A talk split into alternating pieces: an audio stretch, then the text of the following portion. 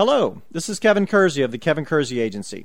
The Kevin Kersey Insurance Agency, a member of the Farmers Insurance Group, can help with home, life, auto, or business needs. Phone number is 317 286 3481. We can also be found on Facebook at the Kevin Kersey Agency or at our website www.farmersagent.com forward slash K Kersey. Walk ins are always welcome at 480 East Northfield Drive, Suite 300 in Brownsburg.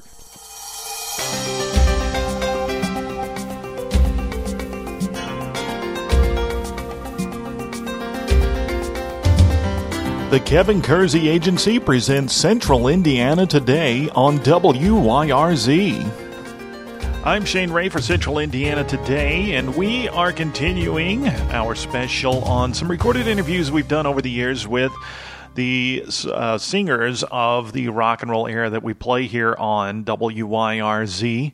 This next interview was with Gary Lewis of Gary Lewis and the Playboys. This was done a few years ago when Gary actually came to Plainfield to do a show. It was pretty enlightening as I didn't know a whole lot about him, and I'm sure you're probably going to feel the same way. So here it is me talking with Gary Lewis of Gary Lewis and the Playboys. On the phone with me, I have the legendary, and yes, you hear him here all the time, Gary Lewis of Gary Lewis and the Playboys.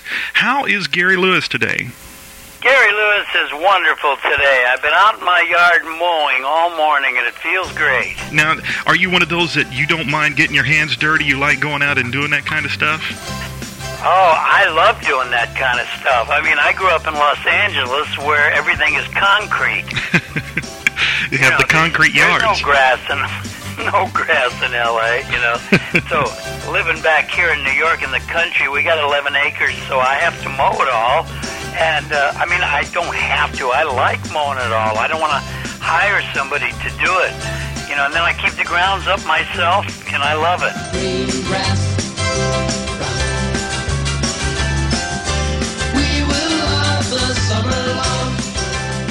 You know, you mentioned growing up in Los Angeles, so let's just go way back now. Uh, sure. you, you, grew up in Los Angeles, like you said, and uh, right. just get it out in the open. Uh, your father uh, uh, was already in the entertainment business by that time, right? Well, my that's the reason we moved to Los Angeles from New York. Uh, is that him and him and Dean Martin signed their first uh, contract to do movies in 1949. So that's that's when we came to Los Angeles when they started making movies, and uh, you know, I I just grew up there my entire life. Yes, the whole gang's gone wild, wild western, and they're even funnier than ever. With Dean Martin singing a raft of new song hits, Heap Big Laugh Maker Jerry Lewis pulling one hilarious surprise out of the bag after another. You should see what happens if my friend Irma goes west. Everybody's got a girl. My partner, Dean Martin, he's got two girls. His old flame, Diana Lynn, from our first picture, and a terrific new French star, Corinne Calvet. And uh, mm. so in 97, we were doing a job in Rochester, New York here, and I met the lady who would become my wife, and I just I just stayed because she already had family here. I don't want to take her away from that, so sure. You know, all I need is a telephone. Yeah, exactly. And uh, yeah. I did some uh, email correspondence. Her Donna's her name, and she's just as yeah, nice as she can be. She's the greatest. Uh, before we, one last question about growing up during that time. Did you get to yeah. see uh, Dean, or were you even surrounded by a lot of other people that you saw in the movies? Oh, absolutely. I mean, it was it was a constant star fest at our house.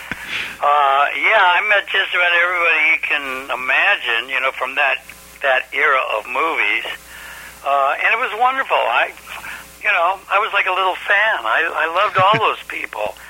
My favorite two people were uh, Burt Lancaster and Kirk Douglas. They were so cool. I mean, I, I was just I loved every one of their movies. So you know, we hung out a little bit. I mean, they were hanging out with my dad, but I was there too. So right, you know, getting in on the conversation and stuff. It was fun. It was really fun. cool. Um, now let's go ahead and jump a little further. How did you? What made you decide? You, or what got you an interest in music, and maybe thinking that's something you wanted to do? Okay, I graduated high school, and the following year, I decided, well, let me try this theater arts college in California, you know. So I tried the Pasadena Playhouse. So here I am, uh, not knowing what I wanted to do with my life at all, but uh, I'm wearing these tights and leotards and prancing across the stage doing Greek tragedies and all this. you know, and I said, man, this is just not me. And thank God right when I started thinking this is not me, boom, the Beatles come out, Mm-hmm.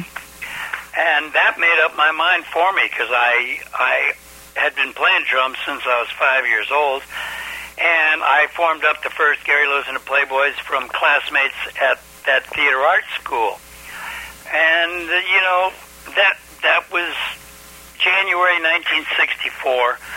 And we've never had to look back. I've been doing it 48 years. Really, you did this on your own for the most part. Y your dad wasn't out there saying, "Hey, come No. listen to my son." No, absolutely not. As a matter of fact, my I was I was 19 at the time, and I said, "Mom, you know, I put this band together, and we got to have a place to rehearse. Can we rehearse here?" And she said, "Well, sure, but your dad's got to be out of town. you know, he's got to be out of town, and then." You know, you guys can rehearse here, and she bought us all the equipment and you know, the drums and just everything. Uh, and she said, now, you really can't tell your father because if this whole thing fails or doesn't go anywhere, I got to find an excuse as to where this money went. you know, so we kept it all from my dad uh, until Diamond Ring was actually number one on the charts. And then I brought him the first gold record at Paramount Studios. He was shooting some movie and uh, I, you know, I signed it to him and everything, this diamond ring and everything, and uh, you know, the gold record, and it was already number one on the charts. He says, "When did you do this?" you know, I said, "Well, we had to keep it a secret." You know, Mom said. So that's, you know, that's how we got going.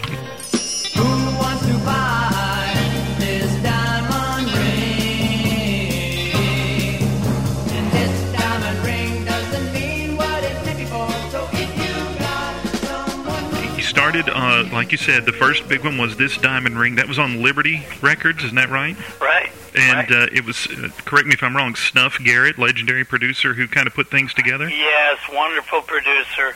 He not only knew how to pick hits, but he knew exactly the timing of when to put things out. You know, I mean, if the Beatles came out with a song, a brand new song, he wouldn't put ours out right away. He'd wait like three weeks. You know, Mhm. the initial jolt of the Beatles is kind of like not well. It never wore off, but it was just better timing to wait. Sure. Kind of So let he the, he had that ability. He knew.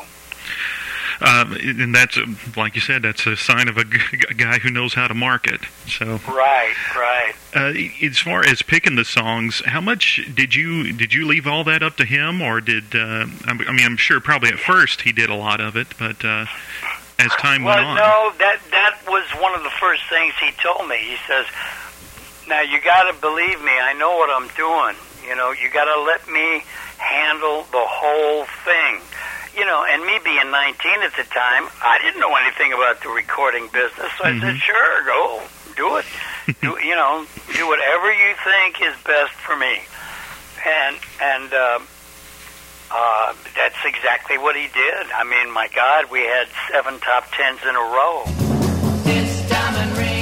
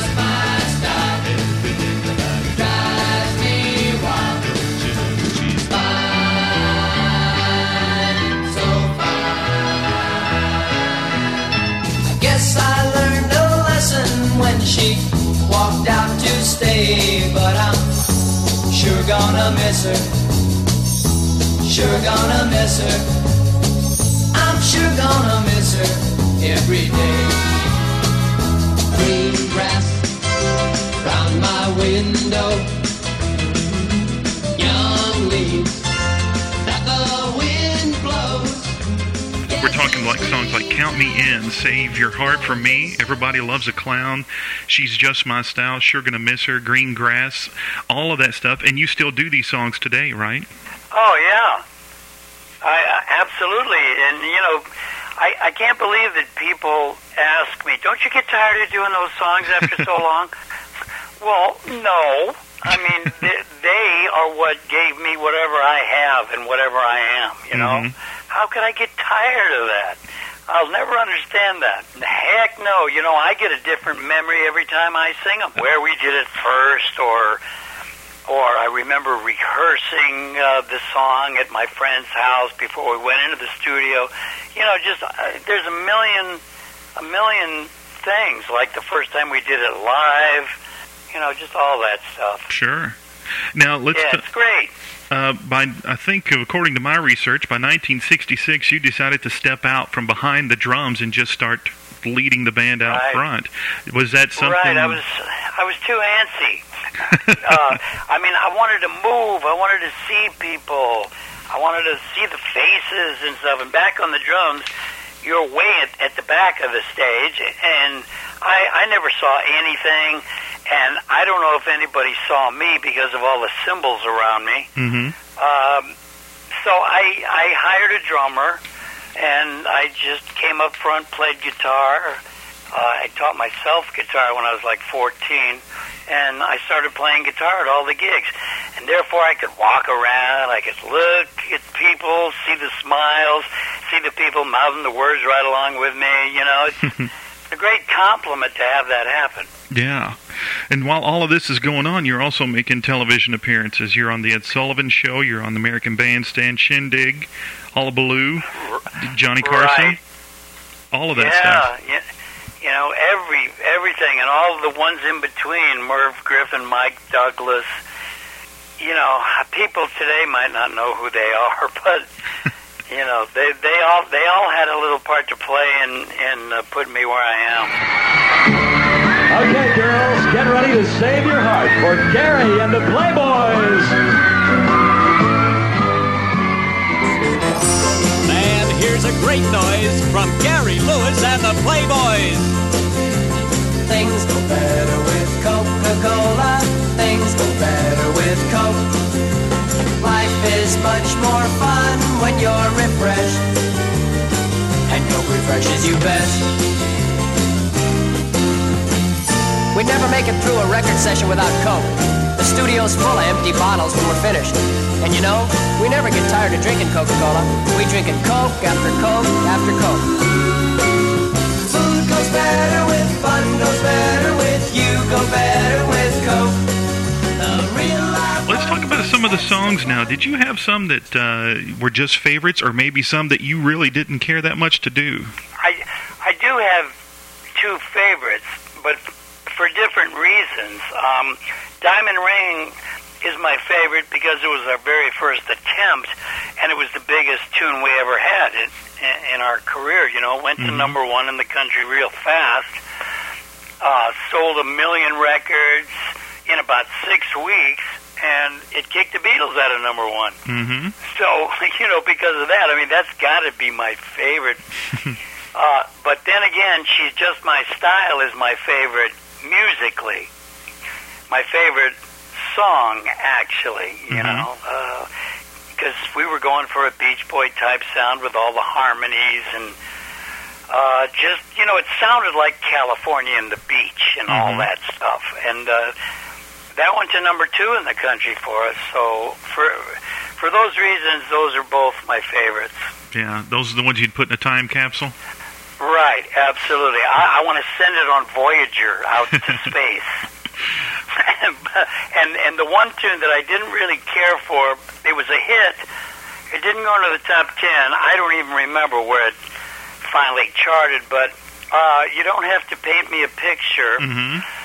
Uh, I was never really crazy about that tune, uh, be, because the way the feel of the song is, it always kind of reminded me of a German beer drinking song. Right. Bum, bum, bum, like you can see the steins in the air and you know and people singing Yeah. i don't know i mean there's nothing wrong with that i'm saying that that the tune just I, I never thought it fit but then that was snuffy garrett he said put it out i mean i know it went top 20 but Yep. In fact, I'm showing that it went to number 15. So yeah it was back yeah. with Looking for the Stars.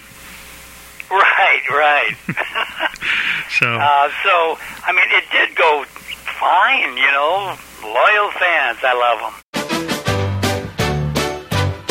It's very plain to see that you don't love me. No,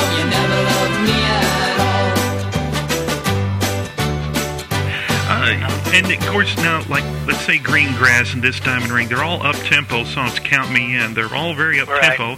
They always make Right. you think of, uh, as we say on radio, good times and great oldies. You know, they're always Yeah. associated with good times. But you have, let's say, songs that maybe were a little slower, uh, like Where Will the Words Yeah. Come From, something like that. Where will the words come from when I tell you I don't love you anymore?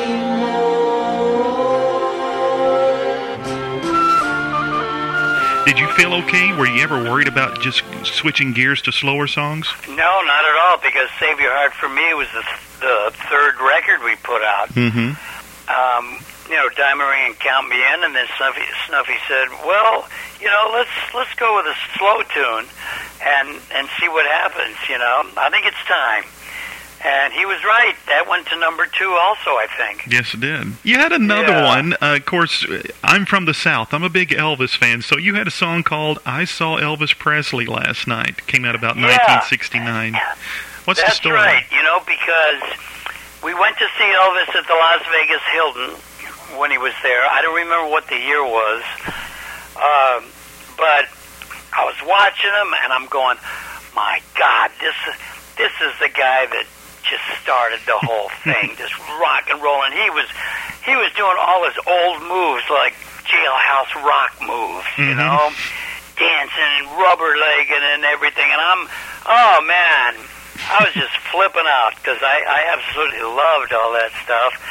And so we we got back to uh, the hotel, and me and the Playboys were all there, and and uh, so we started writing this tune.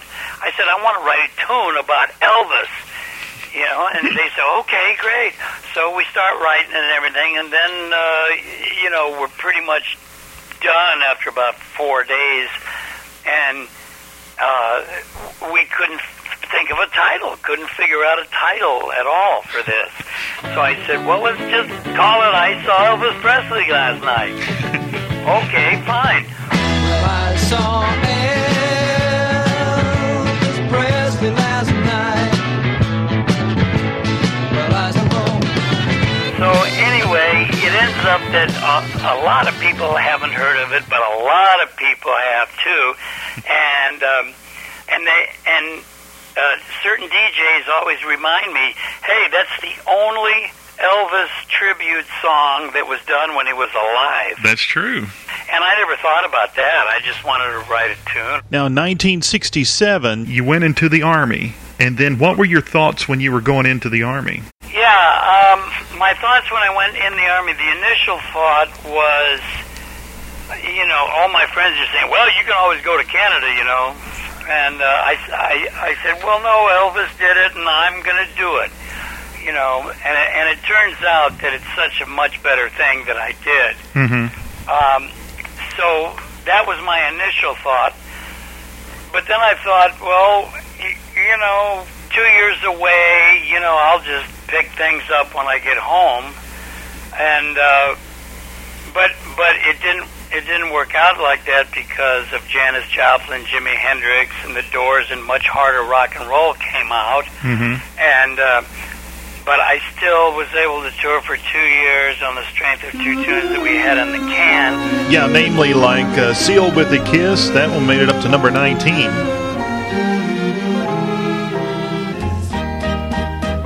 Um, but then after that, uh, you know, it just kind of dried up. And uh, so I bought a music store in Los Angeles and uh, gave guitar and drum lessons and sold drums and guitars too. And uh, then in 1984, 12 years later, this agent called me and said, "Well, hey, I can get you 60 to 100 dates a year." And I told him, "Well, if you can book it, I'll play them." And then that's uh, and that's what I've been doing ever since. And yeah, you've been doing that ever since and having a great time in the whole process, right? Oh, it is. I mean, I mean, it is such a great time. It, it really is. I mean, all kinds of neat things have happened after that. You know, uh, just. I mean, uh, we we fill up every place we play. Mhm. You know, I mean, there are audiences all the way from ten years old to eighty. I mean, it's really amazing. I get emails from teenagers saying how they've discovered our music and uh, and and we love your songs. You know, they're not hateful, they're not anger based. You know, and all that stuff. Right. So it's wonderful, and I, I write them all back too, and I say, glad to have you as a new fan. Thank you. Uh, Gary, I certainly do thank you for being our guest today. it's my pleasure. Thanks a lot.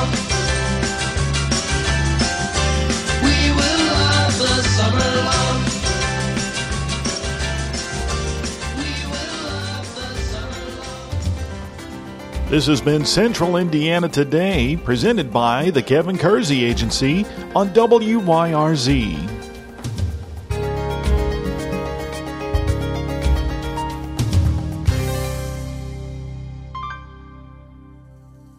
Hello, this is Kevin Kersey of the Kevin Kersey Agency.